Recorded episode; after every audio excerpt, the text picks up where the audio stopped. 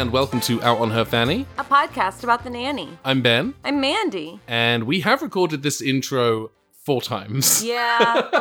uh, we took a bit of a break and now I've forgotten how to do things. We've forgotten how to do things. It was an unscheduled break. Yeah. Um, it technically wasn't like a real break because we did record things and then those things uh, uh we're not those are going to remain in the archive. yeah, we did an April Fool's Day episode that we didn't release. Well, who knows? I mean, there's more April Fools to come. There's, that's a good point. Yeah. That's a good point. I hadn't even thought about that. Yeah. And this podcast started off as what people thought of as an Oh, April yeah. Fool's joke.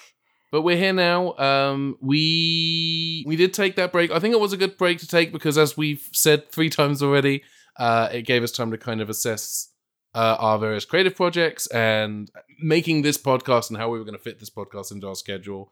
And I think we're in a better place to accommodate like recording it and editing it and all of that fun stuff. Yeah, I think uh, a lot of people have kind of found uh, as we go through the pandemic and things, the pandemic is certainly not over, but the way that we're doing things, there's a lot more stuff that we're doing. Whereas before it was like in your homes, you got any time to record a podcast. And now it's, there's a lot more things going on trying to figure out how to fit all of the stuff that we're doing into a schedule. It also, uh, our work from home schedules completely switched. Yeah, it did. I'm finally after th- three years of being this pandemic. I'm finally in a hybrid schedule. and I started a new job. I got headhunted. I got. Yeah. I had a recruit. I thought it was a recruiter. It turns out it's my new manager. Uh, finding me on uh, Indeed or LinkedIn or whichever, and saying, "Hey, come work for us instead of the place you were working for. We give you more money. You do have to come into an office, but the office does have an arcade machine with 6,800 games on it." And I said, "I'll see you on Monday." Can I tell you a delightful thing that I found out uh, about LinkedIn? Go so, on. LinkedIn is bullshit. The only time that I update LinkedIn is when I'm looking for another job. That should be a thing that all my employers should be worried about. When I'm putting shit on LinkedIn, that means I'm looking for something else. But anyway, I have a photo on LinkedIn. It was one of the ones that I did from like a photo shoot with somebody forever ago. But I got this job and they're actually hiring a lot of people. They're building up this department Cool. and they were telling me of some of the things to look for. And one of the things that I heard from uh, my boss's boss, so kind of the head of my department, is oh, I have these LinkedIn rules. And one of them is I don't like anyone who isn't smiling in their LinkedIn profile. And I was like, I'm not smiling in my, my LinkedIn profile picture. I'm doing like, I mean, not a full on sexy pose because I definitely got some sexy pictures. This was like the least of my sexy p- pictures, like the most conservative. Uh, but weirdly, in none of my conservative pictures, I'm not smiling any of them. I'll smile in the lingerie photos, weirdly, but not in those.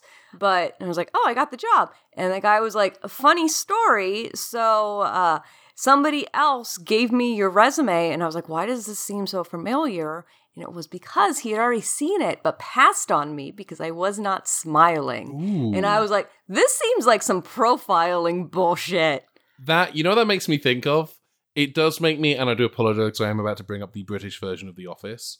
Um, the Office is a bad show. It is garbage, but we that's I mean, of The Office is fine. I personally, I have things about The Office of um, a lot of people who think that they are unique in their sense of humor, but are not your basic bitches. yeah. Basic as they come, really like The Office, and I Yeah. think The Office is a sign of them being like eclectic and smart humor, and it's not. It is Mm. one of the most popular comedies. It is very basic. Absolutely. But I've I've had too many instances of guys who think that they are very special and unique and like uniquely smart and think that I'm going to be their manic pixie dream girl. because of The Office. Quote the office Yeah. at me, and so I cannot like I see the office and like my body goes into a fight or flight reaction. It's it's it's thinking it's counterculture and going, oh, actually, no, it, it this is just culture. It's just peak Um, culture. there. So in the British version of The Office, there's a deleted scene which I know because I used to have it on DVD. There's a deleted scene where Ricky Gervais's character, who's the the Michael Scott of the British version,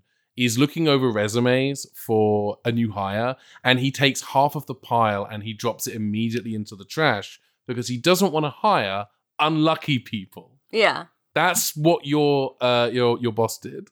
Yeah, I was like, I don't want anyone who doesn't smile and be like, okay, well then, do you want my lingerie pics? Because apparently, I've gone through because I was like, oh, maybe I should replace it. Like, I wanted to update it anyway.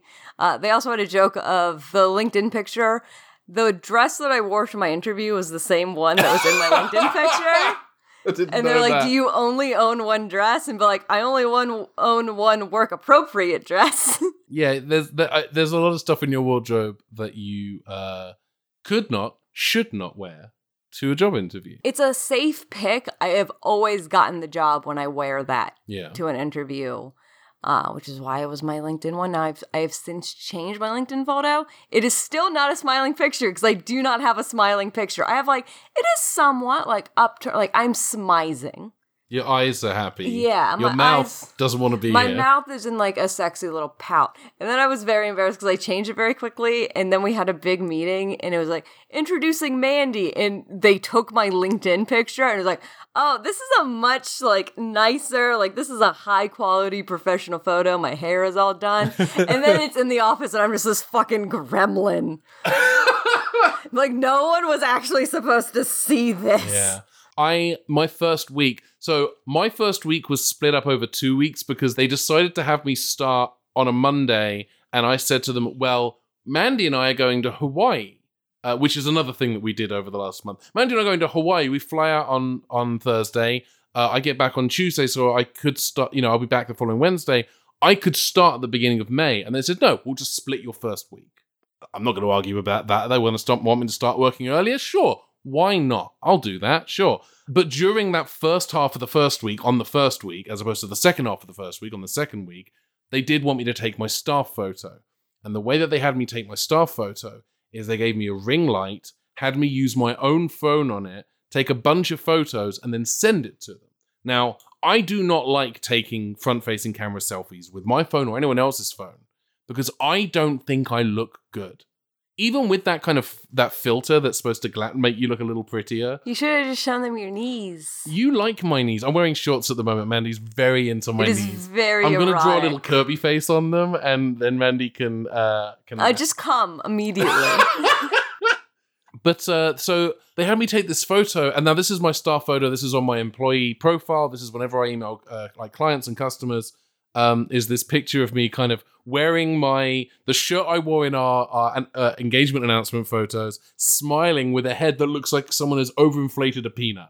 Like it's it's pinched in the middle, and it's like "Oh, hello. Uh, and I immediately I, I look at it and I think there is too much air in this tire. There's too much. There's it's it's big. Like I look at this photo and I see my father.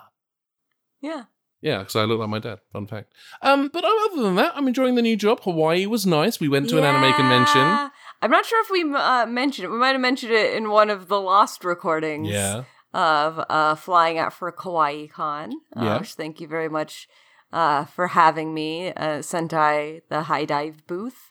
Got to meet many uh, Hawaiians and hand them posters and then be like, what is what do I gotta do to get this poster? I was like, I need an email, which was a new thing. In New York, I didn't have to get people's emails, but they had somebody there who was like very much on like the marketing sales team. And it was like, we gotta we gotta get this stuff. We're no longer playing this game. It's all about the emails. Like, but I just wanna encourage people to play this fun game. So it was off to the side and was like, no, I'm gonna if you talk to Mandy, then we get to play the game. Because I was all about the game. I don't give a shit if you sign up for their emails. I would argue you were hired specifically to get people to play the game. yeah, I mean, I, w- I mean, I was hired to get people Yeah. to the booth, like me and my titties. Yeah. Your your tits flew us out to Hawaii. Yeah, Uh, I mean, my tits and your tube socks. Yeah. It's a, it's a it's a great it's the people think that Avengers Endgame was the most ambitious crossover of all time and it's not it's your tits and my tube socks yeah, they come, Yeah. they come together to defeat Thanos. your tits my tube socks tube socks tube socks your tits my tube socks they come together yeah, uh, they they really start. Uh, uh, they stop eco terrorism. like Captain Planet Yeah. Uh, I mean, that's not. That's eco terrorism is like uh, poison ivy shit. oh yeah If anything, Captain Planet would be on the side of eco terrorists. yeah I think that, I think if Captain Planet met Poison Ivy there would be very very down. Yeah, it's the- DTF, it's- and by F I mean fauna. It's the problem of like poison ivy is very cool, but you know if you talk to poison ivy for a little too long, you would find out that she was into some genocide and be like, hmm, hey, hey, poison ivy, uh, what kind of people do you uh, think we should murder? You don't want the answer to that question. Poison Ivy is you spend you spend a couple of minutes talking to her. You think she's really cool. She recommends some good vegan chocolate brands, and then you're four minutes into the conversation, and you're talking. She starts talking about how the Earth is overpopulated and how really we should be doing eugenics. And uh, that's when you realize that you had to catch a bus and you had to walk away very quickly. And be like, all of those disabled people who need straws, maybe we just don't need disabled people Maybe anymore. we And that's when we gotta disabled people. choose no more, no more poison Oops, ivy. Look at the time. It's I have to go o'clock. I have to be anywhere else but here, Poison Ivy. Listen, amazing outfit. You look phenomenal. Um, I didn't know that I liked uh green women before, but now listen, hey, very into it. But you do want to murder almost exclusively disabled people. Actually, you know who would have been a great Poison Ivy in the nineties? Fran Drescher. Uh, genuinely, Fran Drescher, I think would would have killed as don't feel like Ivy. she would have been a good poison ivy. You really you don't. I don't. Who who do you think Fran Drescher? Because she she radiates Harley Quinn energy. she radiates Harley Quinn. Because she radiates New Yorker energy. Oh yeah, that's very true. and like uh, Fran Drescher does not read to me as, and I know that she's doing a lot more uh, with her nonprofit stuff, Mm. but she doesn't read to me as like eco. Let's let's save the planet vibes. I know we had the whole episode in the PETA episode, which somebody emailed me about. Oh, you remember you saying about they that? thought that Pete, like, we took this break because Peter got me. Peter did not get me. yeah, we're in the witless protection program right now to keep away from Peter. Almost, but I don't. I don't think that she would make a good poison Well, ivy. okay, so let's say DC- I feel like she would make a Catwoman. oh yeah, I was about to ask who you think in the DC universe she she she would be a good fit for. I think she in the nineties. I think she would have been a good Catwoman. Yeah. That's it. That's the end of the list, huh? maybe I think maybe Harley Quinn as well. But I mean, Harley Quinn is the go-to, but with Yeah. the, it's just because of the accents. I don't actually think that she has like the right vibe mm, for it. I think that it would be a little too reserved, and I feel like Catwoman is a good balance. I've got it. A reboot of Batman as a TV show, but instead of Alfred, it's just Fran Fine as the nanny. And so whenever Bruce Wayne is out being Batman and roughing up thugs and hitting poor people for ha- having to do crime to stay alive, uh, whenever he's like, Alfred, I need send, I need a suit. Send me a suit. Send me the Batcopter. And it's Fran on the other on the other end. It's not Alfred. It's just Fran. See, that would make it even better if it like was full like bird family Mm. of like getting all the Robins. But and they need a Bruce got a lot of people. He needs a nanny. Yeah. She was working in a bridal shop in Gotham City.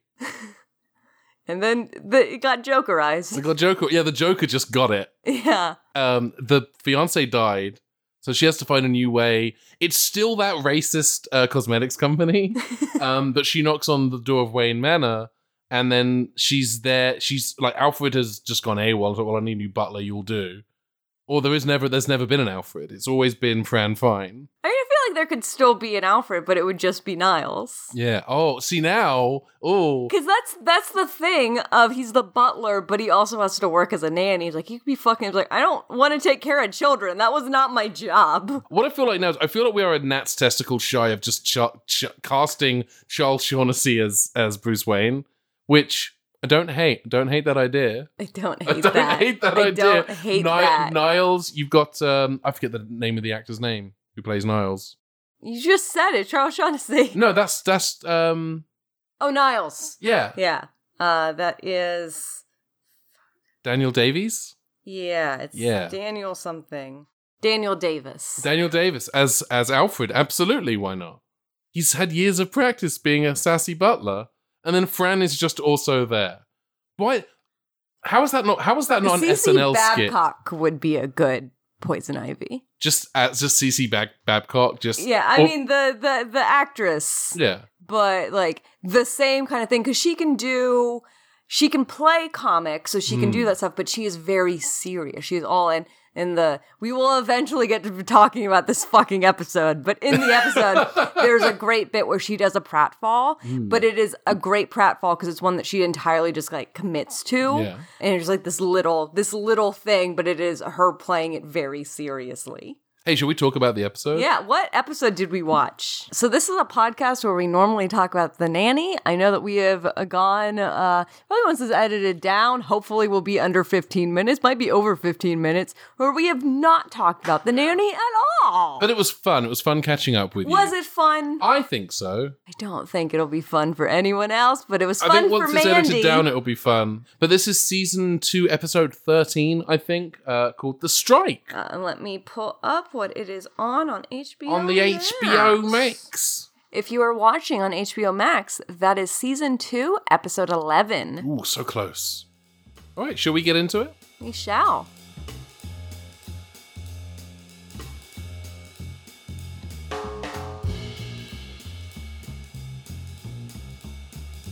This episode starts off with Fran in a beautiful dress. A beautiful dress. It that- is uh, time for fashion time again, which we don't do those segments anymore because our episodes run for so long now that we don't have like an end time segment. So I'm, I'm putting in now so the start of the episode is fashion segment. Fashion, fashion, fashion, fashion, fashion. Yeah, something. so- it was something like that. I know it was me doing Yeah. gremlin noises. Anyway, she is in a floor length sequin dress that is striped in all different colors. It's very much. I mean, Fran expresses a concern that she looks like a packet of lifesavers. lifesavers. Thank you. I, I, my brain was going fruit polos, which is a different thing entirely. What, Uh, what are fruit polos? Well, they're the fruit variety of polos, which are kind of a uh, polo. If you get a packet of polos, like a mint with a hole in the middle. yeah, that's lifesavers. Yeah, and they do a, fr- um, fruit version. Yeah, it's lifesavers. Okay, it's just well, fruit lifesavers. No, the UK they're polos, and they actually do have a hole in the middle. Lifesavers don't actually have like a hole in the Yeah, middle. they do. Until you suck on it. Yeah, they do. They do. Some, yeah, some I've never can. seen them with an actual hole in the middle. Yeah, I could have sworn they have a hole in them. I know the mint ones do. See, that's fascinating me because I've only ever seen lights, li- lightsabers. Nope, I've only ever seen light light lifesavers that don't have a hole in the They middle. They literally get advertised with a hole in oh, them. Oh, the fruit ones, yeah, obviously. Yeah. But I think and the the dress. mint ones as well. I think the dress looks more like a sideways test pattern. It's a lot of very vivid colors, kind of stacked on top of each other. they all got holes in them because they're weird. I've they're shaped like a lifesaver. Yeah, but I've I've only ever seen them with a instead of having a hole, they just have a very thin piece of mint. So when you suck on it, it makes a hole. yeah, but that's just because of the way that they're manufactured, and they got manufactured shitty. Yeah, but I've never seen them with an actual hole in. They have what they're supposed to have a hole in them Interesting. because they're shaped like lifesavers. Yeah, like oh, the- I'm not, I'm not disputing that at all. I agree with you, but I've never seen one that ha- already has a hole in them. They all have holes in them. Okay, I mean, I'm not disagreeing with you. I am just saying I haven't seen. I'm not disagreeing I'm with not you. I'm just with you. saying I'm just it saying doesn't you're wrong. yeah, pretty much. Yeah, she's wearing this dress and she's breaking it in. This is a dress that she's going to wear to, uh, I guess that uh, um, Chester Mayfield is putting on yet another play. This is his 27th play this season alone. Yeah, and she's talking to Niles because she needs to figure out how to sit in the dress. And there's like a funny little bit that is absolutely a gift that gets put around on Twitter a lot of her trying to sit down and just being stick straight because she cannot bend in She's this doing it dress. like a reverse plank. That looks natural. Well, maybe if I sat on the aisle.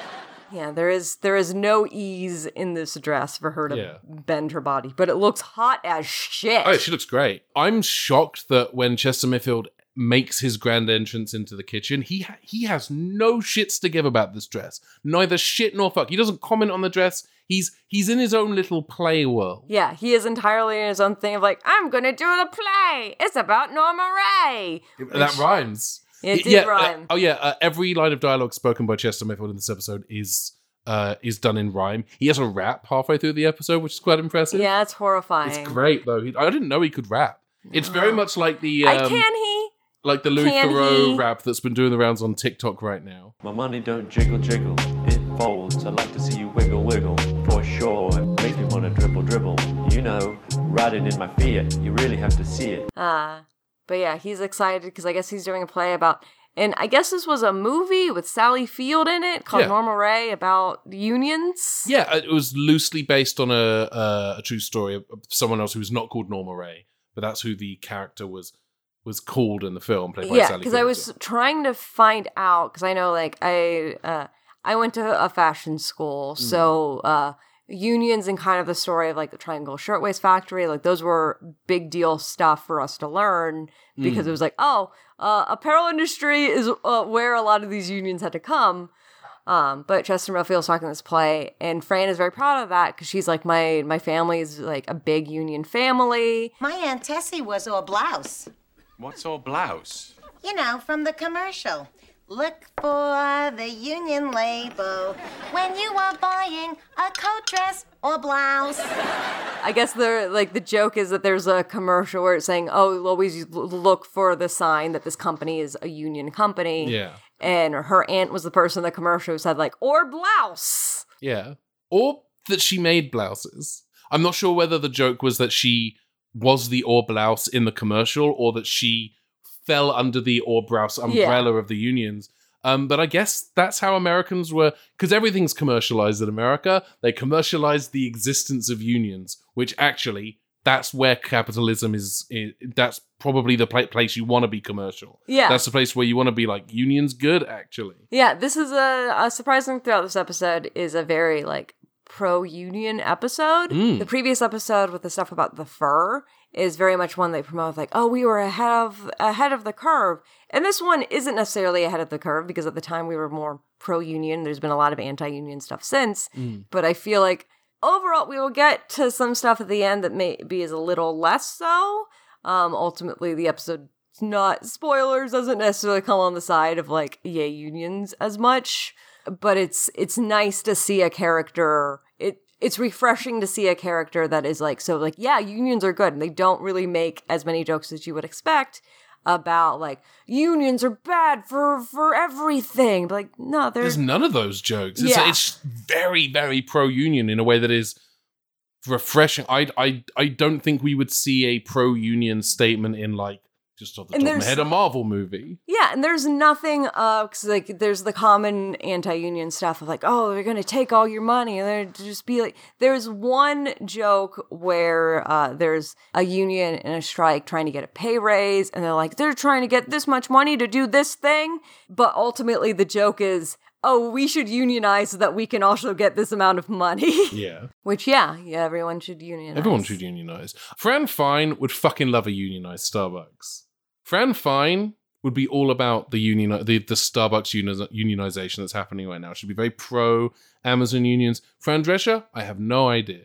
She's too busy with cancer. But Fran Fine would be very pro union. All about those unions. All about those unions. I, I, again, I don't think this is a sentiment you'd see in a modern sitcom, or at least I haven't. Maybe there is a modern. Maybe maybe uh, Mike and Molly did a pro union episode, but my fear is that, and the reason I mention MC, you know, Marvel movies specifically, is a lot of those Marvel movies get made with non-union workers. Like vis- there's no visual effects union, for example. Yeah, example. which is why when people talk about like, oh, how come they don't use uh like actual effects anymore? That's everything in CG. Like because CG is non-union, Yeah. and all of the all the those practical effects, doing puppets and shit, all of that's union. Mm-hmm.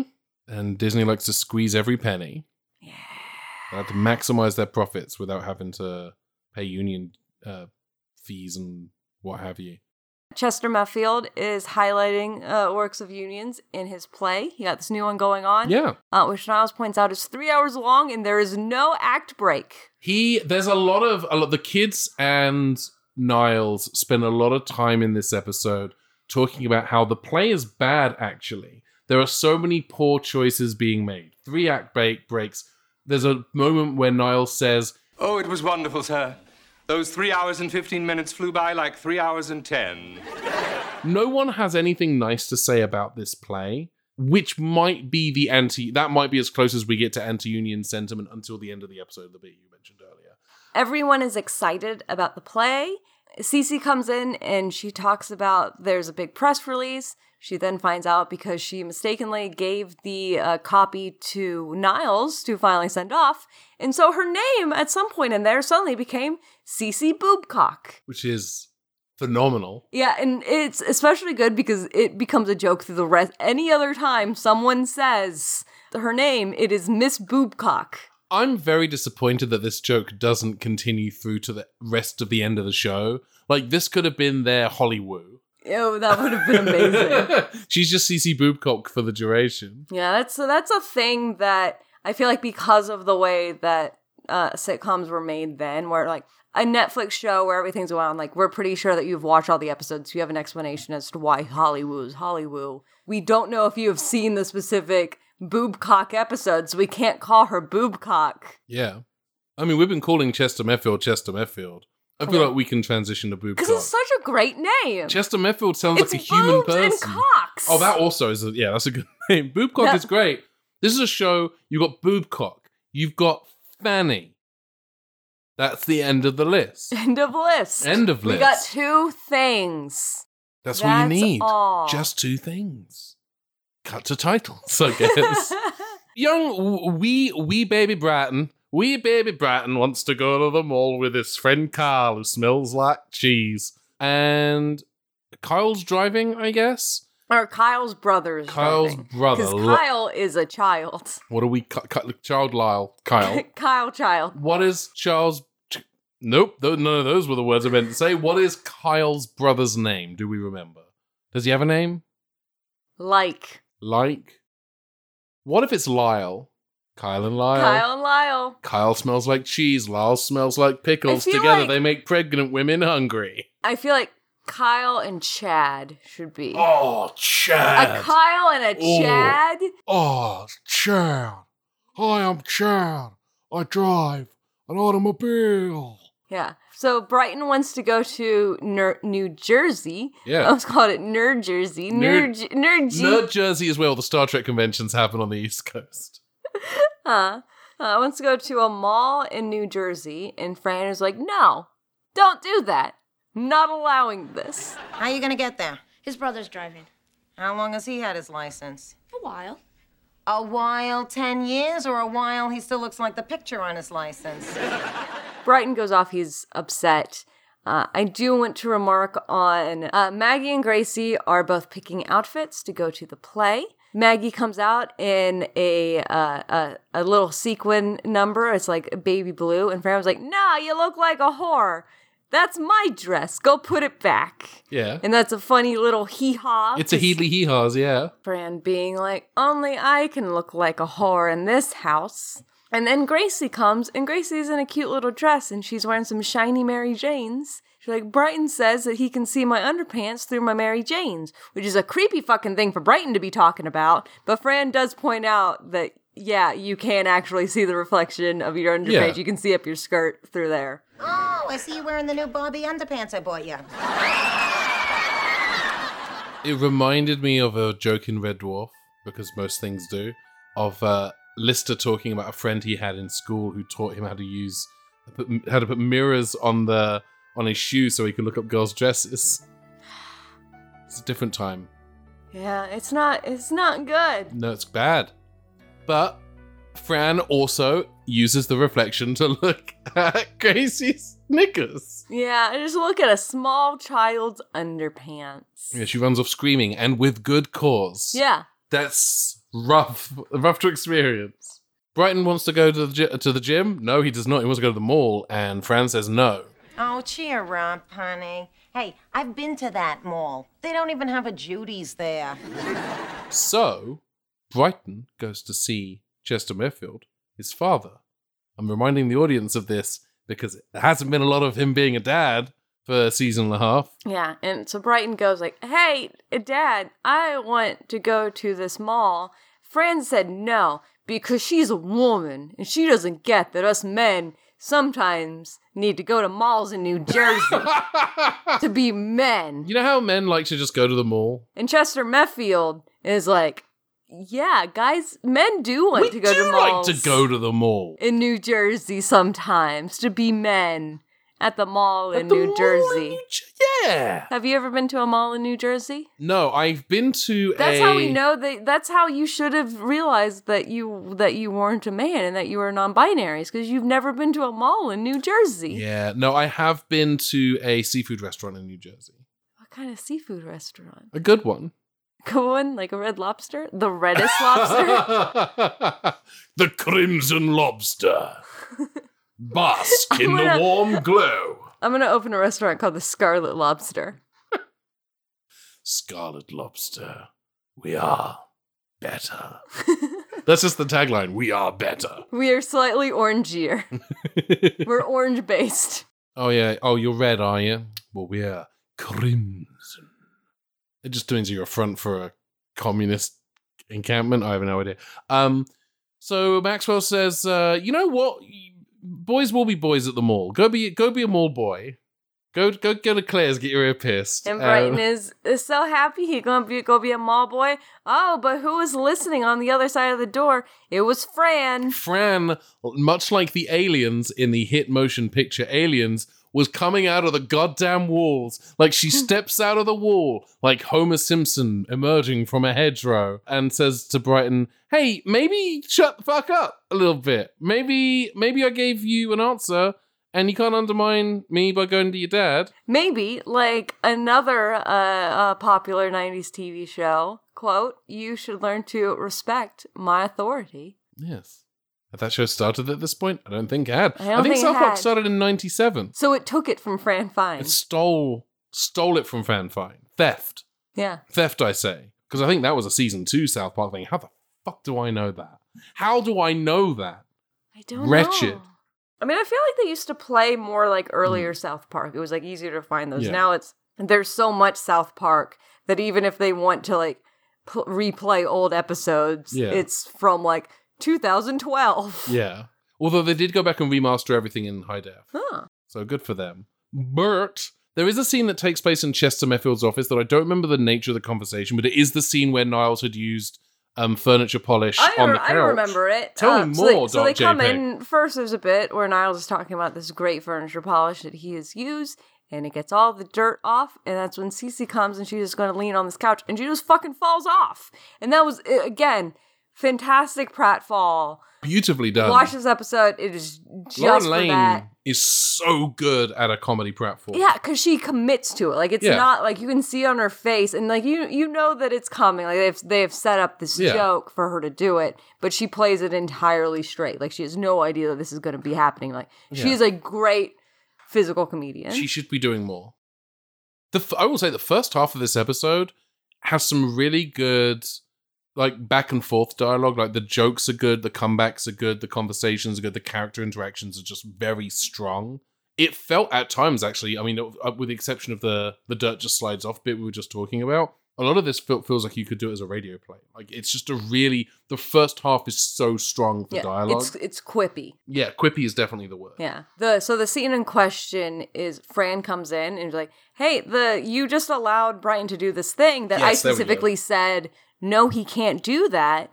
And she explains like he's going out to New Jersey with like a young kid who probably is not uh, good at driving. The part that actually uh, worries Chester Meffield is the going out to New Jersey part because it's haha New Jersey. Yeah, a joke Fran I've never like- understood because I was in New Jersey for a long weekend and it was very nice. It had just been snowing and I went to a lovely seafood restaurant and I stayed in the longest, widest Airbnb I've ever been in. The longest, widest. it was very Did long. Did you measure your Airbnbs by width? it was very long. Actually, I'll say widest. It was narrow.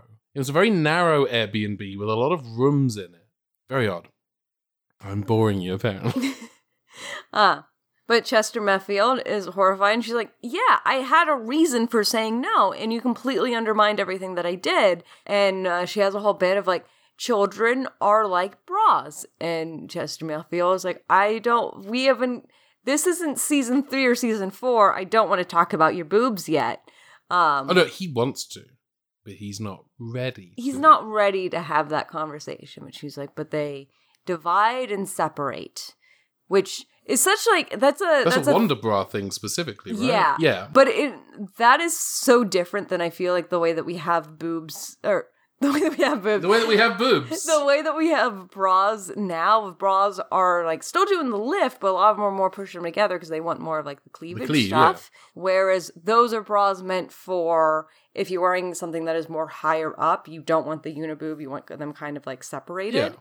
And so that's that was always something of like Wonder Bra was like lift and separate. It's like, but how will I get cleavage if you've separated them? well, we know the answer to that. You stuff my socks in your bra. yeah. Yeah. But yeah, Fran's like, don't undermine what I'm saying. You can't like if I've said no to something, you have to agree You have with to me. back me up. You have to back me up when I make a decision, even if you don't understand why I did that. You have to understand that I have a reason for doing it. Because you have to remember, of the two of us, I'm the one raising your kids, and you are aren't aren't doing that? Question mark. And it's about having a unified front. We have to present a unified front to these people, and that will come back later.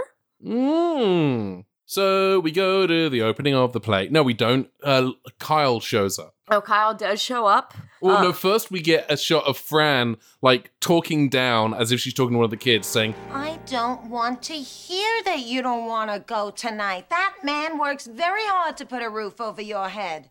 Now stop whining and go put on your party clothes. Oh, all and then we cut to a wide shot, and it's Niles sitting on the chair, on, the- on the, the stairs, with his head in his hand, pouting like a child. It was a, gr- it was, here's the thing, totally saw it coming, but its execution was 10 out of 10. Yeah, I feel like that is uh, what we say about most things in the nanny of like you absolutely see it coming. Yeah. Like this is a uh 30 year old show. It's, it's, all it's of the tropey, jo- yeah. all of the jokes ha- have been done before, and if they hadn't been done before, they have been done since in other shows Yeah. that you've seen more recently. But they are done very, very well, so you Yeah. enjoy them even when you know that they are coming. it doesn't hurt as well, like, even in the 90s, The Nanny was a throwback sitcom. yeah, It's going to do tropes, it's going to do gags and goofs that you've seen before, but it is 100%, it's not about this is a new joke that you're experiencing for the first time, which, in fairness, for some of its audience, may well have been in the 90s, but also it's about execution. And I do feel like this episode in particular, the front half is very radio, radio play, quippy, back and forth dialogue, and then the second half felt so I so I love Lucy. yeah. I feel like this, if it's not already, this should be a show that people like discuss like in classes. Oh, I feel like this is a yeah. it is such a it's such a tropey thing of like here's how you but here's how you do these things well. Yeah. Here's how you do all of these known bits. Here are like the fundamentals of comedy. Yeah. And it's like, yeah, you know what's coming. You're still gonna laugh when it happens. Yeah, it's like you know what the Aristocrats is, but there's a difference between, say, Jerry Seinfeld doing the Aristocrats and Gilbert Gottfried, who was known for his Aristocrats. You know. Also, uh, to your point of this is a show people should be learning about in in college and and courses and so on. This episode is for kind of along those same lines. Uh, this is already a top five episode for me. Like this is one of my favorites. I think if you wanted to show someone what is the nanny about, this is one of the episodes to do that. I'm getting ahead of myself because we usually talk about the end. So Kyle shows up. And Kyle Kyle fucking looks like the Riddler in oh, the Batman. Kyle, yeah. I think- I Kyle is absolutely going to shoot up a school in a year or two. Kyle was definitely like really upset that he didn't get to kill Bruce Ky- Wayne. Kyle is one of those people who like would just sit at recess and pull the legs off of bugs because he enjoyed watching them suffer. Don't let the age fool you. Kyle was the Zodiac killer. Ted Cruz. Ted. No, this kid grows up to become Ted Cruz. That's He what happens. is That's Ted Cruz.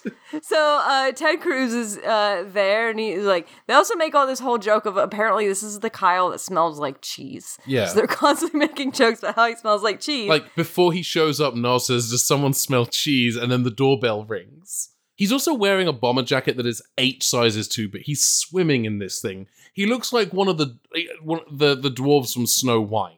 Brighton is about to go leave, and Fran kind of nudges Chester Meffield, and Chester Meffield was like, "No, wait, you can't go to the thing, even though the person's literally here and drove all the way here, and maybe you should have decided this before the fucking kid came." Yeah, maybe you should have like done that- done that 180 a little bit sooner, Tony Hawk. yeah. And he was like, "No, you you can't go. You have to listen to uh, Fran Yeah. from now on." You know uh, when you buy a, f- a picture frame from Sears and the photo there's like a, already a photo in it. That guy enters the scene. Yeah, and he's like, "I'm." I'm Kyle's brother. I can't remember what we said his name is going to be. Lyle. Lyle or Chad? Lad? Schleil. I'm Lad. I'm Lad Schleil. and I am here to drive your children to Ner- New Jersey. I'm a responsible adultman. I loved your play, Chester Meffield. I know I look like the Gap, but it's because I'm from the Gap.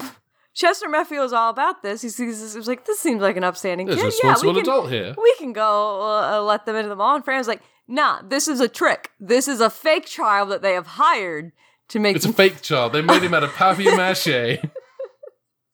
You hit this kid one time with a wiffle ball she bat. just becomes candy. like a fucking Zenigata, shouts Lupin, and just rips his face off. Yes. yeah, pulls off his head and there's Tony Oliver underneath. Like, no, um, she starts asking him a bunch of questions about where do you go to school, and he's like, you know, all of them, and it's he's giving very Sarah Palin answers and kind of dodging questions. And uh, Fran does the j'accuse. I can see New Jersey from my house. Yeah. and uh, and then Fran says, "Are you a fake or a fraud or a phony?" And he goes, "Yeah, pretty much. I think I am." Where do they find you? Oh, page twenty-seven of the Gap catalog. They cast a spell on the page, and I came to life. Oh, they said that from the Gap catalog. I thought they No, they literally the just Gap- hired somebody from the Gap. They gave he does work at the Gap, and they gave him twenty bucks, but he looks so much like one of the models. That the joke I was doing was that they cast a spell on him, or they put him in a haunted Xerox machine, and it was a fucking weird science. yeah, they weird science this catalog model So they below. could go to New Jersey. Yeah. he said he leaves. He's not going to give Carl a refund. And then Carl's just at. Carl is abandoned. Carl doesn't get to go home. No. Carl lives with the shit. He's not going to be in the opening titles next week. it's it's going to say all the actors' names, and then it will pan down to Gracie, and then it will pan way across to Kyle in the corner with cheesy stink lines. It will just say "and Kyle," and Kyle. so that they don't get to go to the mall.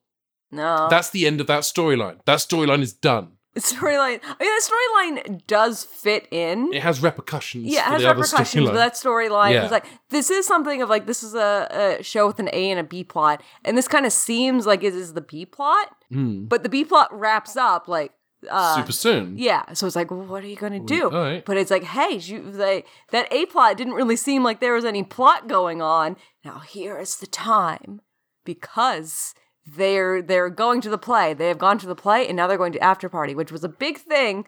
The reason why Fran super wanted to go to the play was because she wanted to go to the after party and hobnob with celebrities. Yes. Niles has a great line where he says that his hob has never been knobbed, and Fran tells him to just wear a low cut Yeah, top. you got to be a little more of a whore though. You Hey, gotta, Niles, gotta slide Niles, it up. where's that deep V? Where's that cleave?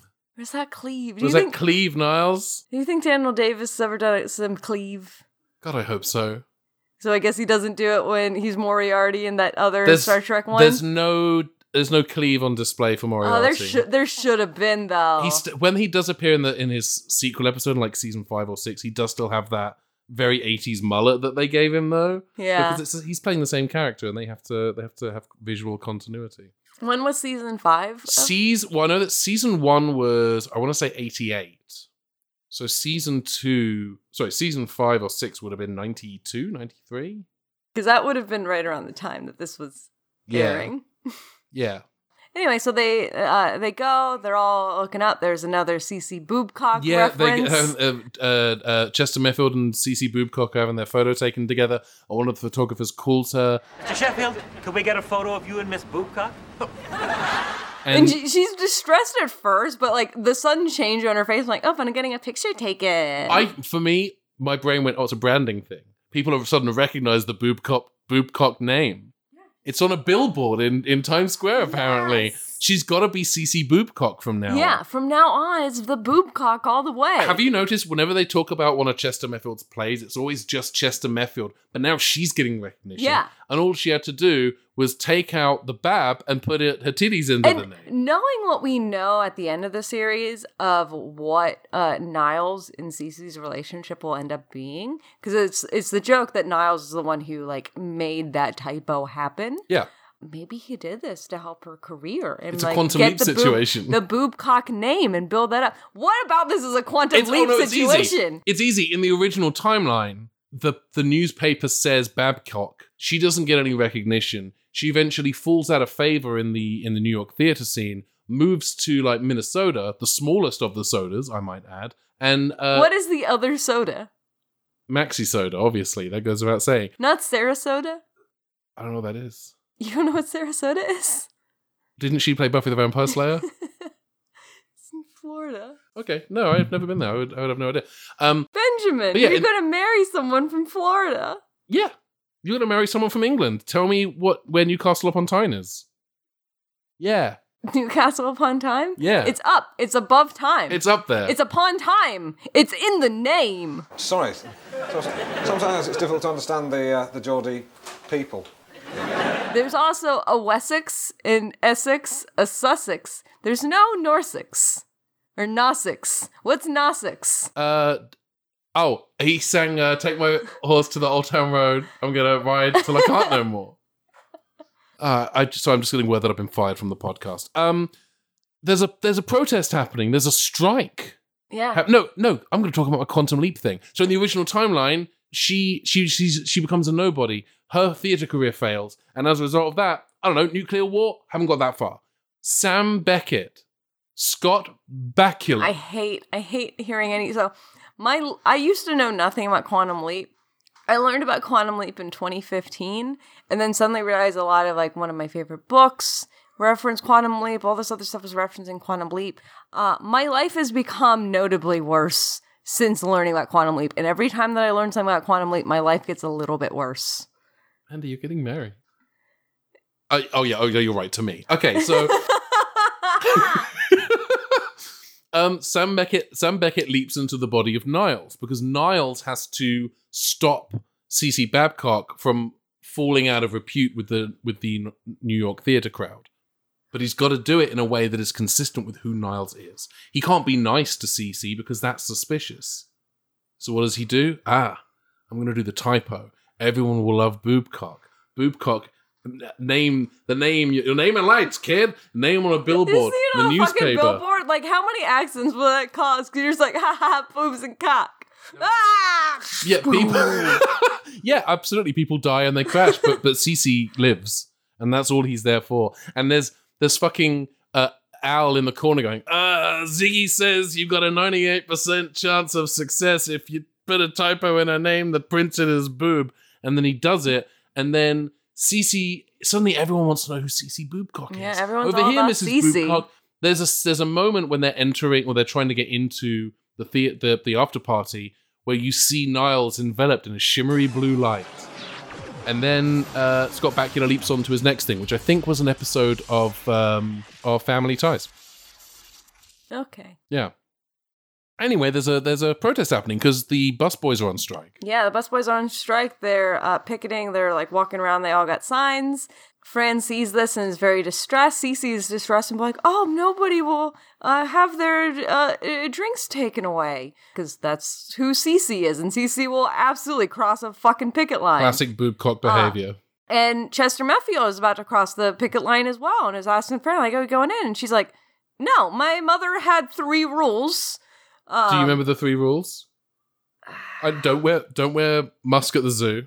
Oh yeah, that was the that was the There's third, third one. one. Ah, I think the first one was also like a fashion or like a beauty tip. Don't trust anyone over thirty. No. That's Peter Frampton. Um, that's Homer Simpson, Benjamin. Uh, I don't remember the first one, but the second one was never cross a picket line. Yeah, never cross a picket line. I think it's interesting that they went comedy one, the real one, comedy one. Usually, the structure of that kind of joke is comedy one, comedy one, real one. But they the way that they do this, because again, like learning thing about comedy, of like, oh, we're gonna do a rule of threes joke, but we're gonna start off with a with a funny one, but it's like a basic funny one, and then do the serious one, but she's like, I forgot the third one, and then she comes back to give it, so it's like giving like a kind of like giving that gap of time in order for that to be a funny. yeah, Because the first one, like on its own, those three aren't necessarily all of that funny, but it's that like uplift, then serious, moment of pause bit, the Yeah. actual joke. Again, it's like you can learn so much about comedy from this goddamn yeah. show. It has a structure. Fran refuses to cross the picket line. Chester Meffield says, "You're gonna fucking cross the picket line, or my name isn't Chester B. Meffield." And she's like, I'm not crossing that picket line. And uh, they they basically fight because Chester Meffield is trying to drag her in, and somebody snaps a photo, which ends up in the paper the next day. Yeah. Then this is where your act break is because the act break, before we go into what would be the commercial break, we see a shot of that newspaper with the picture front and center of the entertainment section. Chester Meffield pulling on uh, on Fran in a way that does look a little bit like he's doing her up the bum a little bit. I don't know if that was intentional. And it does say Chester Maffield has labor pains. Yeah, there was that. Now, will you please come in before this turns into a spectacle? No, hmm? I can't. Would you let go, Miss Fine? Would you please? Would you?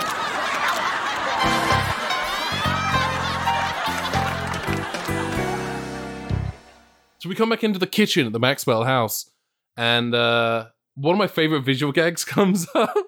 Yeah, so first off, Fran is in the kitchen and she is talking like, "Oh, so awful! I uh, probably ruined Chester Melfield's night." Because she sees uh, like just a suited pair of legs with uh, his over by headed the in fridge, the fridge. and yeah. she's like complaining to Niles, uh, like, "Oh, he must be so upset," and then kind of like coming up with her game plan of how uh, she will get Chester Melfield to forgive her. But uh, actually, a suited person uh, goes behind her. and We realize it is actually Chester Melfield. Ruh-roh. You know what I'll do just to diffuse the situation? I'll tell him how adorable he is, compliment him on his accent. And if that fails, I can always turn on the tears. He's a real sucker for crying. And then Niles walks right by, and she's like, "Oh, hey, Niles," and then realizes that she has not been talking to Niles this entire time. This whole very I Love Lucy already. And then we get to the part where uh, Maxwell uh, wants to look at the entertainment section. And Fran said, Oh, don't worry, I've already scrubbed through the whole thing. There wasn't a single There's mention. nobody, nobody talked about it. And he pulls up the front page. he opens the the entertainment section and there's a big rectangular hole in the front. Yeah, it is so good. And then he Ah. like he does the Ricardo I Love Lucy thing of like, oh, let me give you a picture. And he's like sticks his hand his head through and just yells at Fran through it. Let's imagine what this picture would have looked like, hmm?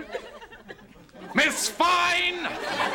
It's so good. And again, I don't think we I don't here's the thing. I don't think us describing it does it justice. I I would strongly encourage you if you have not done It so is already. a thousand percent like a visual gag. It's so good. And again, f- it feels very old school sitcom. It's very I Love Lucy in the best possible way.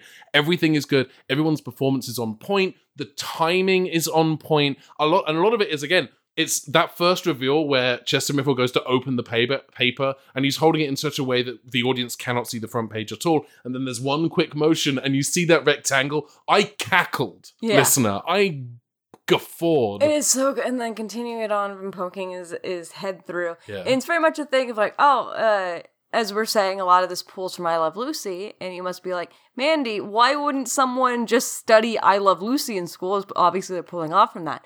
Like, no, the thing that you actually want to learn is like, oh, hey, we're copying jokes. Here's how to copy a joke very well. Yeah. And here's how to make a, a joke that, like, you know what the joke is. You have seen it before. Here's how to do it, and it's still flawless because it's entirely in the execution of it. You know how Cozi does like a block, like a two hour block in the evening, and also in the middle of the day as well, I've discovered, of just the nanny episodes? I think they could get away with a block of o- oscillating between I Love Lucy and the nanny. Because tonally, they're very similar shows. So again, I'm not saying anything new, then, our listeners. You've waited a month and a half for us to say something new, and I'm comparing the show to I Love Lucy. Yeah, there is. I have to look up like the there is a scene that has been cut from uh later uh recordings of it, so I don't believe that it is on the Shout Factory DVD, but they do like make an explicit reference where they put uh Fran into an episode of The Nanny, and it hasn't like because of the. Do you diff- mean they put Fran into an episode of I Love Lucy? Oh, into an episode of like they put Fran into an episode of I Love Lucy, and they have uh her like reacting in uh Lucy, them like conversing in that way of like she just kind of green screened and they like pick certain scenes to make it seem like Lucy is reacting to her, which uh it's just like on YouTube now, but I'll have to like look up which episode it's specifically in because I want to make sure that when we watch that episode, we should also watch that scene. Is it one of those things where it's been removed for rights reasons? Yeah, of it's been too difficult in any of like the releases since for them to put that in there. Gotcha. But it's like a dream sequence that she has where she gets to be in I Love Lucy. Interesting. Oh, I didn't know that they'd done that. We have to look out for that one. So there is an invitation for Cece Boobcock and Chester Meffield, for those are their legal names, to appear on the show Sally Jessy Raphael. Which I didn't know was a show. Like again, I think I had said this previously. I did not. I knew the name Sally Jessy Raphael, but I only knew it as a joke. Yeah. Particularly of like, oh, we have a comedy bit where we need to name three people. We're gonna name them Sally Jessy Raphael. But that's a that's a human person. That was a human person Yeah. who I guess had like a daytime talk show. Like I didn't. I watched Jenny Jones and it's Ricki Lake. Ricki Lake. Ricki Lake. Jenny Jones and Ricki Lake were like my shit. Yeah. No, I and a did little bit of Jerry Springer. I did think up until we saw her and I went, Oh yeah, that's what she looks like. I had been picturing Ricki Lake. oh. different person. Yeah, fuck, Was- I fucking. And then Tyra Banks, when Tyra Banks had her daytime talk show, Oh yeah. uh, had the people oh, who had two vaginas. Okay. The two vaginas episode. Okay. You don't know what the two. I don't know that Tyra Banks made it to the UK. Well, Tyra Banks uh, was a whole uh, segment about uh, uh, people who had two vaginas, and one of them like they had different kind of uh, things. One of 'em, uh, she had a, a very nice little story about like, oh, my uh, husband took my second vagina's virginity.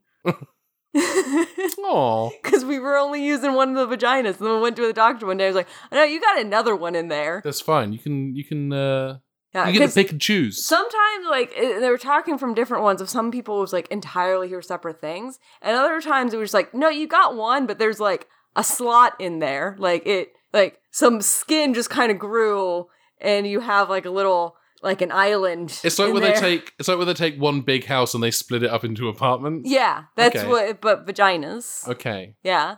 It's fucking phenomenal. And I don't expect anyone to, because I don't think a lot of people watch the Tyra Banks show, but if you fucking watch, Tyra Banks show was also phenomenal because Tyra Banks used to do a lot of shit like, I'm going to learn the plight of homeless people by being homeless for a day, not a night. A day. I'm basically just gonna walk around Los Angeles in the daytime, which a lot of people just do normally. But then I'm gonna get the true homeless experience. I'm still Tyra Banks. yeah.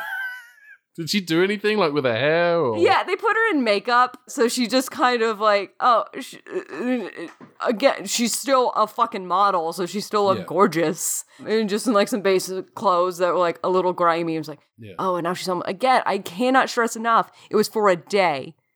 It You're remi- not homeless for a day. You're homeless for a night.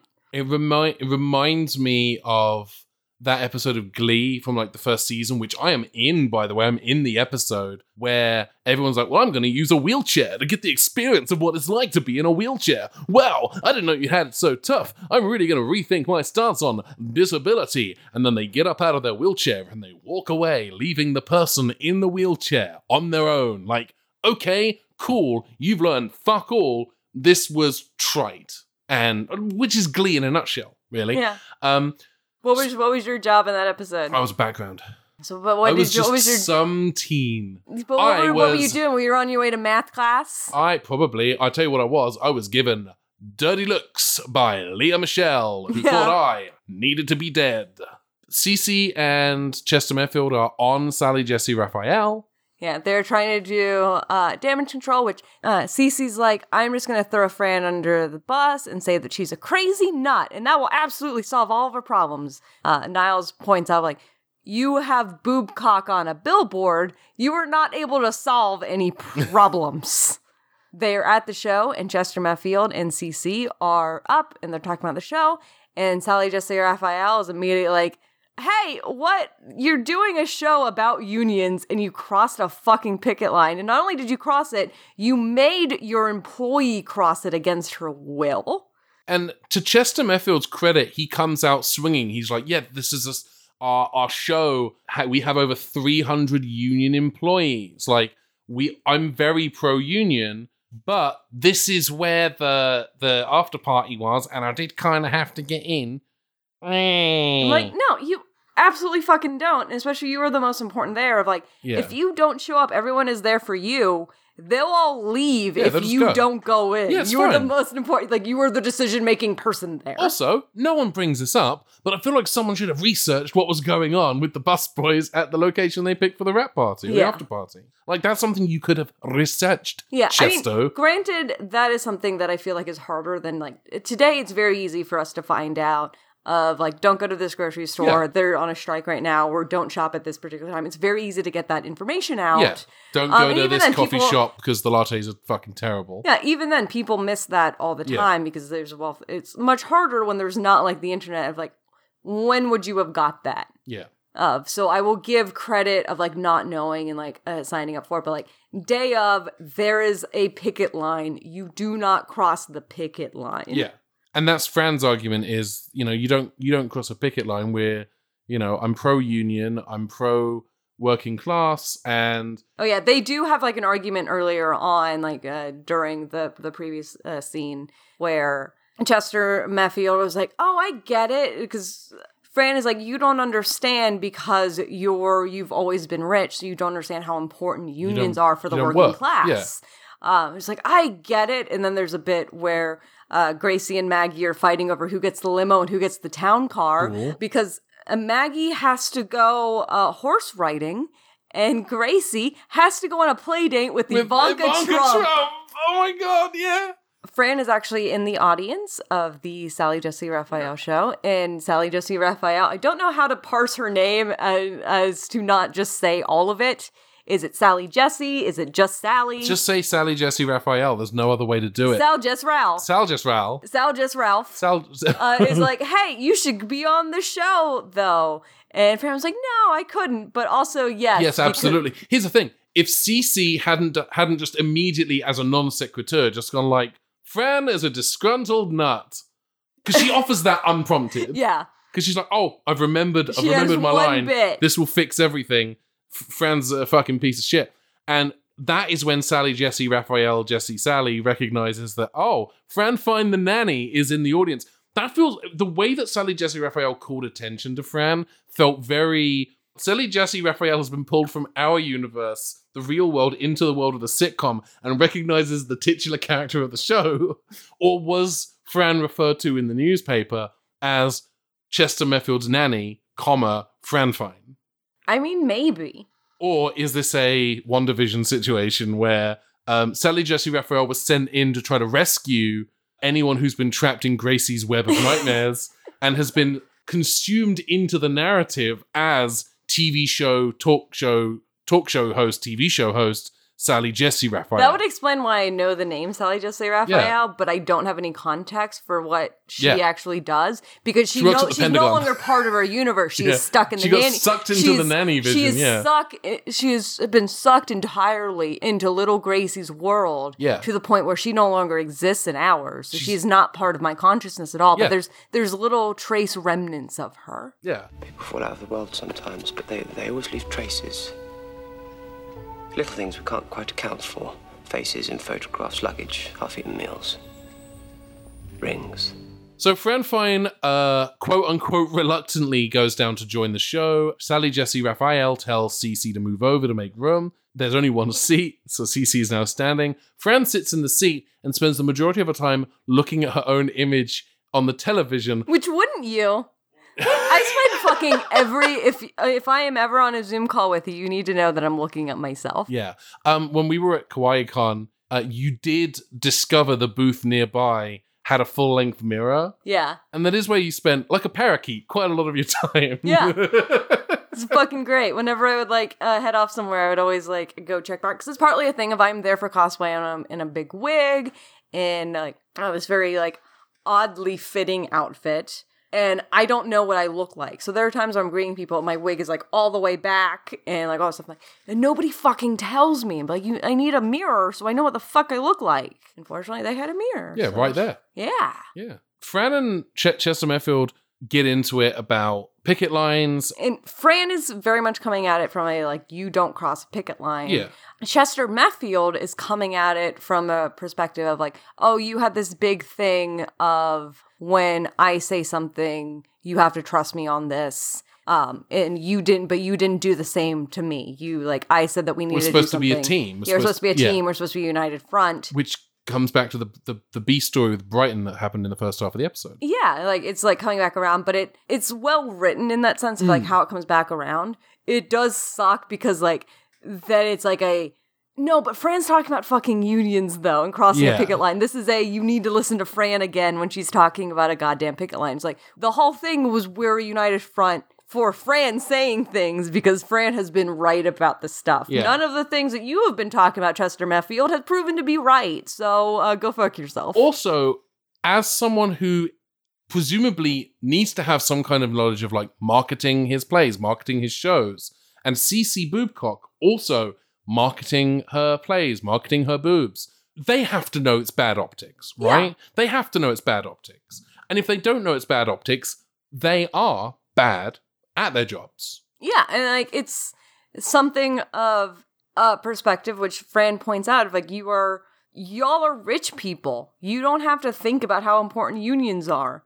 unions are again unions are Yeah. important you did like and you're putting on this play and you're like talking you're proclaiming how great unions are and then you're crossing picket lines you can't have it both ways Yeah. you can't be like oh i'm totally down with unions until they inconvenience me personally Especially when you're doing a show that is about unions. Like, Yeah. come on, my dude, my guy, my pal. yeah but they ultimately come to this kind of agreement uh like seeing each other like both sides kind of thing like nah it's not a both It's sides not a both kind of sides thing. thing. I think the real thing about the Sally Jessy Sally, Sally the Sally Jessy Raphael moment is is is Chester Meffield saying Well, look, it was a very important night for me. You're important to me. Ergo, I wanted you there. Ergo? Who's Ergo? and it feels like they were trying to create another one of those moments where it feels like they they might be on the cusp of like acknowledging their feelings for each other but it the framing of it the the pacing of it the, the dialogue isn't quite there it comes close to reaching that kind of moment and that's kind that kind of becomes where they they settle it is is fran has this position about unions and chester meffield thinks fran is important to him and that's the conclusion Yeah, it, I feel like if it weren't the framing device of, hey, you should cross a picket line for the guy that you're into, yeah uh, it would have hit more emotionally. But I'm so thoroughly on the side of like, no, fuck crossing a picket line. Like, don't, like, don't fuck with unions. Do you know what this reminded me of in a way? It reminded me of the episode from Jodie Whittaker's first season of Doctor Who, Kerblam, the one at Space Amazon, Mm. where the whole thing is actually the system is fine. The way that Amazon treats its workers and its employees is fine. It's being abused by people. And that's a shitty thing because the system was made by people. Yeah. And then at the end of it, the head of human resources says, Oh, we gave everyone four weeks off and two weeks of paid vacation. So they're not going to work for four weeks and they're only getting paid for two of those. Cool, great, great, great. It's awesome. That's great stuff. Cool, cool, cool, tight, tight, Cool, cool, tight. cool, comma, tight, tight, tight. Period. It feels like it's trying to say the right thing. And to its credit, this episode, I think, has more positive things to say about unions than Doctor Who has to say about Amazon Yeah. or the workers at Amazon. It just it, it reaches a, a a disappointing conclusion. Yeah, it's one of those things. This goes into uh, the flaws using political movements as kind of set dressing for Mm-hmm. an episode. Because this is the thing that you get into of like, oh, you want to have this like emotional cusp, but you end up like spitting on that movement in Yeah. order to kind of do your emotional bit. And like, then the emotions aren't necessarily good either. And you kind of like, you lose people that Yeah. way, which is why there is a hesitancy. And there should always kind of be like, when you're using something like this, of like, how careful and how respectful will you be of that? And then some people like, let's not bother with it because it is very difficult, which I, I don't necessarily think is the right choice, but it is like if you're not going to put in the work of it and you're just going to like, oh, the end, we're just going to hand wave off like, oh, we'll both agree to disagree because we cared about each other and be like, this is bad. Oh yeah, agree to disagree, but uh, part of that should be like, you shouldn't, you shouldn't cross that picket line. And to the episode's credit, it does the positive conclusion at the end is because they appeared on Sally Jessy Raphael. Yeah. They, so then the next day, uh, they're like at the kitchen table and the union has won their dispute. The busboys won. Uh, the strike is over. They're back to work. They won their dispute, and they're getting paid eight dollars an hour. And Fran immediately turns on them for and complains that they shouldn't be earning at eight dollars an hour. It's too much work for a busboy who takes your food before you finished it and uh, leaves you waiting for for ages and ages for your next drink. They so they they turn into Karens complaining about Yeah. uh, complaining about uh, eight dollars is too much. Firstly, also eight dollars is slight only slightly more than the federal minimum wage now. Yeah, and it's it's one of those things like here's the again this is a co- uh, a popular comedy bit of like I'm gonna pick a side, and then at the end it's like oh actually being a hypocrite about that side or doing something like that is a that is a comedy bit, but it's comes at the sake of like well now I don't necessarily like I was like on your side and now I'm not and Yeah. it like I I understand the bit. It is something again it's something that you see co- uh, coming. This one is maybe less funny than some of the other things of like oh this is a this is a known bit and we're gonna do it and it's funny but like this one a little less The- so. Chester Meffield saying that he's working class while getting Niles to clean gum off of his shoe, and the kids are complaining about whether they get to take the limo or the town car. That's good shit yeah because that's that is a rich person, that is someone who is in the 1%, just being absolutely ignorant of their place in society and how people who are on lower the lower lower rungs than them on the class ladder how they have it and how Yeah. they live. And I, I won't necessarily say that it's unfunny when Fran has been like pro union this entire time, and then when unions are getting something that is better than what she's getting, of like, ah, the unions, because like that's a joke. That is a that is a f- It's comedic a- juxtaposition. Yeah, comedic juxtaposition, but it's it comes at the loss of respect of that character. Yeah. and I don't like you gotta like weigh those odds, and I don't know if they weighed those odds because we're not supposed to think that she's a hypocrite. We are supposed to like her and be on her side. Like it's not it's not an it's always sunny situation. Like people always want to be like when a character does something wrong, like well, you're not supposed to agree with them. Like yeah, you fundamentally are. It's not Yeah. like something like it's, it's always sunny. You are meant to disagree with them. You're supposed to think they're terrible people. This isn't one. We're supposed to we're supposed to be on Fran's side all the Yeah. time, and so we were supposed to ultimate common solution be like, yeah, support unions unless they ask for too much. Yeah, this is Unless unless those McDonald's workers want fifteen an hour, who would want that? fifteen dollars an hour just to flip burgers. This is why you're all going to get replaced by robots. Oh no! Why can't I get my Big Mac in a timely fashion? Damn you, technolo droids! Um, that's kind of the gist of it. Um, yeah, I I think this is an I think this is an example of I do think I do think this is like a top five episode for me, just in terms of structure, pacing. I think that last joke does it's disappointing. Yeah, and it's not even like oh, it's a it's a joke that is told well. It is Yeah. a it is a standard joke. It's something that you expect to see coming, which like the entire episode is pretty much that. Yeah. And so it it's still worth kind of like, oh, here the jokes are, but also worth acknowledging like you are kind of risking Yeah. your characters Credibility. yeah. And like their worth toward the audience and you might lose some people Yeah. with that. And like is that is that worth it? I think in the 90s, probably that wasn't a concern. And I think in the 90s, it was more about ha ha he he comedic juxta- juxtaposition.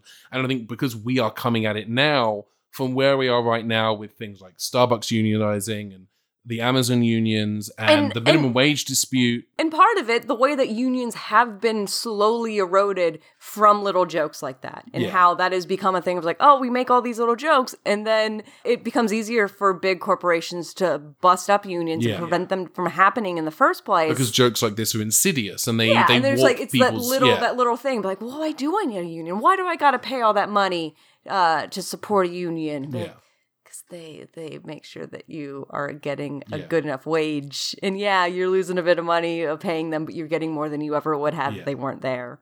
Now we do get a, a scene during the credits, um, which is basically an extension of the scene with the newspaper because Fran was wearing the same dressing gown, and it's a dressing gown that uh, is covered in kind of white flowers with like a yellow center and white petals, which my blurry eyes did make it to my brain. It looked like Fran had like eggs on her boobs. I can't remember what the actual joke was though.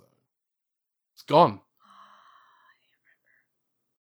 Oh well, uh, it couldn't have been that good. We can't remember it. But the meat of the episode. What did you think of this episode? What were your thoughts? I I felt like this is a pretty decent Yeah. episode. I probably wouldn't put it the same like top five the way you would. I think now we've picked it apart. I would probably maybe say top ten, top fifteen. I think maybe top five was just me being very enthusiastic at the beginning I, of th-. I think that the first half is very good. Yeah. And I think part of the problem is that it is kind of like it's very segmented. yeah, But I would agree with you that like if you want to show someone like what the nanny is about, this is actually a pretty good episode to do that with because it's gonna show all of it. yeah, it- Uh, you- but it's also kind of a, a bar of like, hey, this is very 90s. yeah. The, I think the only joke that wouldn't land if this was someone's first episode, you have to already know that CC Babcock's name is Babcock for the boobcock joke. Well, maybe not. Maybe you don't need that at all because boobcock, you read that and you go, oh, that's clearly not a person's name. But yeah, I think this is a good episode. You do hit, you do get the uh, the str- the strength of the dialogue in that first half. You get the I love Lucy of it with the scene with the newspaper. You get The scene with the newspaper is so It's so very, very good. Oh, it might be one of my favorite scenes in the show. there's again a lot of physical comedy in the first and the second half. That Yeah. second half of the whole bit with the cut up newspaper. First half, you have both of your heroines doing like physical pratfalls. Oh yeah. it's Um, it's the Sally Jessy Raphael scene actually that kind of not only dates the episode, but I think that's where things start to kind of grind to a halt a little bit. Yeah, because they want to do this emotional bit, but they're also like, oh, we're gonna have a a, a guest star Yeah. in it, and like maybe if I was coming to it with a bit more experience, they also spend a lot of time comparing Sally Jessy Raphael to Oprah. They do some body shaming stuff in that area, which is not yeah. But that was the nineties. The nineties, like there were so many jokes about Oprah's yo-yoing waistline. Yeah, like that was a huge Not to forgive thing. it. I uh, would recommend. Uh, there's maintenance phase. I believe it's on their main feed and not on their Patreon because they do like Patreon stuff as well. But if their main one, they do uh, one basically just about like Oprah's whole deal. So the entire podcast about like different like diet fads Mm. and the way that we talk about like food stuff. And one of them was like just all about fucking Oprah and like how much like culture was about her weight up and down and what a fixation that was. Yeah. And so it's difficult if you're going to go back and watch any sitcom from the 90s, they're all going to do an Oprah joke at some point. Nanny, Fresh Prince, uh, was the Golden Girls on in the 90s? I'm sure Will and Grace did some Oprah stuff in the early, early years. That, but that's kind of American sitcoms are going to do Oprah jokes. I rem- I don't I can't think of any specific examples. I just remember as a kid, the only time I ever heard about Oprah on television was when there was a show. Yeah, it ran until 1992. Okay. Uh, yeah, I remember as a kid, the only time I'd ever hear about Oprah was when people were making a joke about her weight. I never saw Oprah. I'm sure. I'm sure the Oprah show made it to the UK. Um, I'm pretty confident it was actually, um, but I don't remember like seeing it. I only remember hearing about Oprah through sitcoms or or like South Park bits. Yeah, and it's I will give credit. Uh, I mean, we still get Oprah jokes now, but today the main Oprah joke is getting a car for no reason. Getting it, or, or the bees. That bees gif. Those gifs with the bees. We don't even talk about the Tom Cruise thing anymore. No, not really. The one thing I do remember is when she launched her own TV network and she tweeted, please watch OWN right now, and got in trouble with, I think, the FCC because you're not allowed to influence audiences like that. um, but she also has, has her own magazine. Yeah, which she was on the cover of every single Yeah. uh, every single issue. I don't have a magazine. No, Do you have a magazine? no, I don't. You're not on the cover of uh, When I s- Mandy magazine? when I started at not my current pole studio, but the one that I initially started at, which is a cult. uh, it was a cult that got in trouble because it traumatized people to the point that they were going in, they were checking into psych wards Wow. after some of the shit that they were doing, which is not how any pole studio should be working. Uh, but I tried out for this pole studio. and This was in like 2015. And like, oh, did you hear about us from Oprah? I'm like, Oprah's been off the air for like a decade. And also, the bit that you're talking about was from like 2002. I was busy uh, being in uh, middle school. I love the voice that you did for that. It was like a uh, a gently confused elephant. oh, uh, I didn't see that because I was eating peanuts at the circus. Yeah, I was busy Yeah. eating peanuts at the circus. Boiled peanuts, your favorites. I know, 2002, I would have been like 10. I'm still on, might have been elementary school or middle school. I was like right on the cusp. You were uh, um uh uh. I, no, sorry. The joke I was going to do was gone because I couldn't remember the American educational system, and I also couldn't uh, remember the astrological term I wanted to use, and I could hear the wind in my head blowing betwixt my ears, just just air. Tragic. But yeah, I mean, overall, I liked this episode. I think it's maybe not one that holds up to scrutiny as much.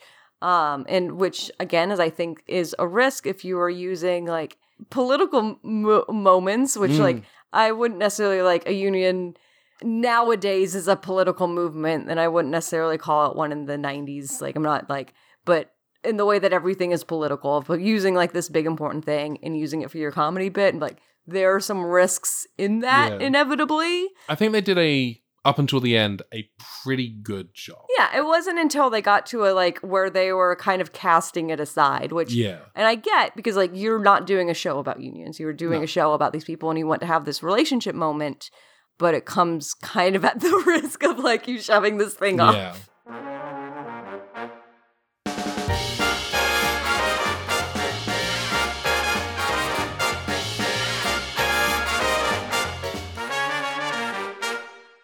we talking about next time? Next time is season two, episode 14. I've got a secret. Oh, Maxwell tries to keep Fran from learning the identity of his celebrity house guest. ooh, Special guest star Sally Jessy Raphael. No, I'm lying. That's she's not. there's- they don't list a special guest. Ah, that would be good. I mean, the fact that I don't know whether Shout Factory is not listing the name because they want it to be a surprise, Mm, or or, the- because there's not actually any celebrity. It's just. Niles' dad, played by Eric Idle or some shit like that. Yeah, it, or it just could just be it could be a uh, that one guy's mum situation from The Big Bang Theory where you only ever hear a voice and Yeah, never- that's yeah. what that's what I'm thinking. Or Of like Maris. you, you never Yeah. actually see anybody. Yeah, but that's what we're gonna watch uh, next time. So yeah, thank you very much for for joining us and for being patient with us while we took a little time off. If you enjoy the show, do please let your friends and family know. Uh, let your enemies know because even they deserve to listen to top quality independent podcasts like ours. An itty bitty baby podcast live and die by word of mouth, and we would certainly appreciate yours. Mandy, where can people find the show on the media socials? Oh, on uh, you can find the show at Out on Her Fanny on Instagram and Twitter and Facebook as and well. And Facebook, yep. Um, you can also find us online at oofcast.com, O O H F cast.com. Marvelous. You can find me personally, individually on social media. I'm on Twitter, Instagram, Tumblr a little bit now that Twitter's doing some stuff. But uh, I'm at Ben Padden. Mandy, who are you? And how did you get into my apartment? I got into this apartment by paying for it. oh, yeah. I am at Mandy Quesadilla. I am also on Instagram, Twitter, Facebook, again a little bit on Tumblr. I talked about this a little bit of I'm still like I reblog things on Tumblr. I like scroll through Tumblr. I don't contribute to Tumblr. Like that used to be my main social media stuff. Yeah. I did everything. And then I got to a point uh this was after the porn ban and I was like I just had my uh, Instagram photos that I was putting up were like automatically going to it. And I got like this ask from somebody and be like, I like the content that you post, but I don't like that some of your content is not appropriate for children. And I don't feel like you should be posting that because that is um not good for minors. Oh, God, fuck off. And I'm like, that is like one at that point. That was like most of the stuff that I was posting that was original content. So like, no, that just means that you don't like the stuff that I'm doing, and you should maybe just quietly unfollow me Yeah. instead of making that something that is my responsibility. Yeah. Boom. Fuck like off, basically. maybe eat shit a little bit. I would go so far. Actually, I'll take what you said. I'll go one further. Definitely eat actual shit. Yeah. Yeah. But then I got to the point of like, I'm not, I'm not dealing this with this anymore because it's like, how am I supposed to respond to that? I'm like, don't follow me if you're a minor. Then Yeah, just don't do it. Yeah, I'm like Minors maybe DNI. Maybe you should talk to your mom, and your mom should tell you about like you just put on some PBS for you. Yeah, watch a little. That's not my problem. Watch a little Arthur. Arthur's gone. Arthur died. Arthur did not die. Arthur's dead. No, He got bitten by a snake. no. He's dead now. No, a snake is his friend. Yeah. Fuck. A snake is his friend. Snake is his A friend. snake from Metal Gear Solid. Sn- solid snake. Ah, Arthur. I'm trying to sneak around. No, he's friends with Liquid Snake. liquid. Yeah. That one? Yeah. Yeah.